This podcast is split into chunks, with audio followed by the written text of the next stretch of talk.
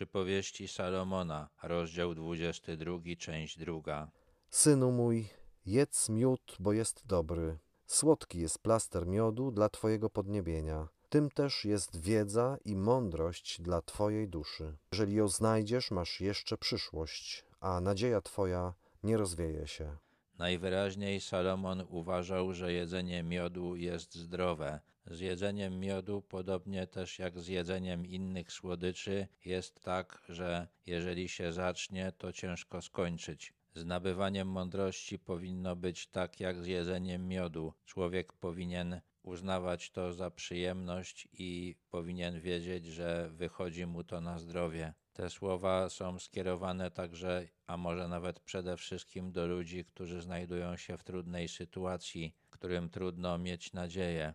Salomon chce, aby pamiętali, że jeżeli nabędą mądrość, to będą w stanie wyjść nawet z położenia, które wydaje im się beznadziejne. Nie czatuj grzeszniku przed mieszkaniem sprawiedliwego, nie burz miejsca jego spoczynku, bo choć sprawiedliwy siedem razy upadnie, jednak znowu się podniesie, lecz grzesznicy potykają się w nieszczęściu.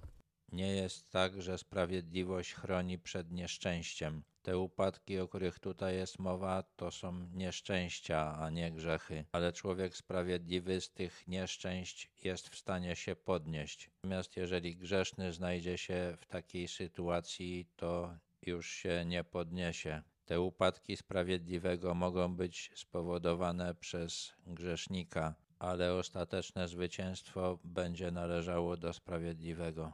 Nie ciesz się z upadku swojego nieprzyjaciela, a gdy się potknie, niech się nie raduje Twoje serce, aby Pan tego nie widział i nie uznał tego za złe, a wtedy odwróciłby od niego swój gniew.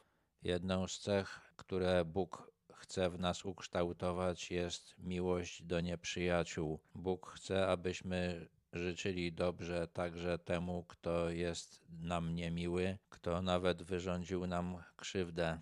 Jest to dla niego tak ważne, że może nawet uratować go z nieszczęścia, jeżeli będzie widział, że my się z tego nieszczęścia cieszymy. Bóg chce, żebyśmy go naśladowali. On życzy dobrze nam, chociaż nie zasługujemy na to.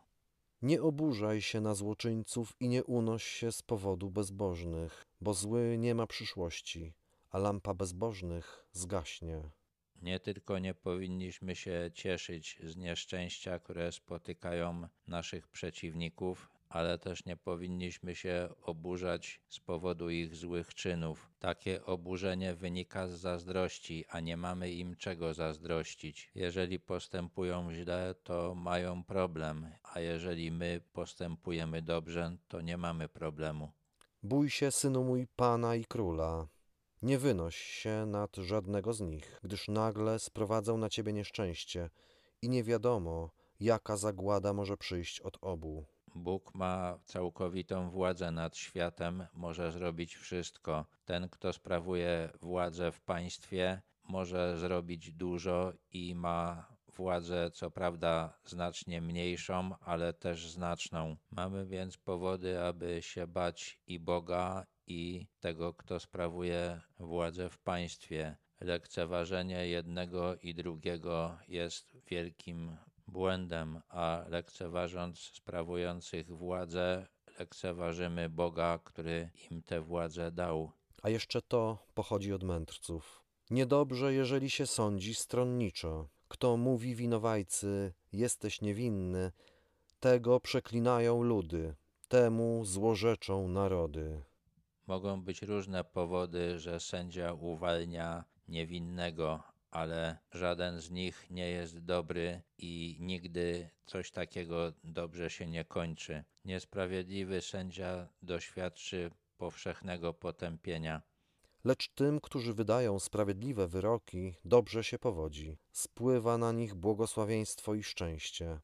Los tych, którzy sprawiedliwie sądzą, będzie dokładnie przeciwny. W czasach Salomona nie było podziału władzy. Król był jednocześnie wodzem, prawodawcą i sędzią. Także słowa Salomona można rozumieć w taki sposób, że sprawiedliwe państwo będzie kwitło, a niesprawiedliwe będzie popadało w ruinę, a jego funkcjonariusze będą pogardzani i znienawidzeni.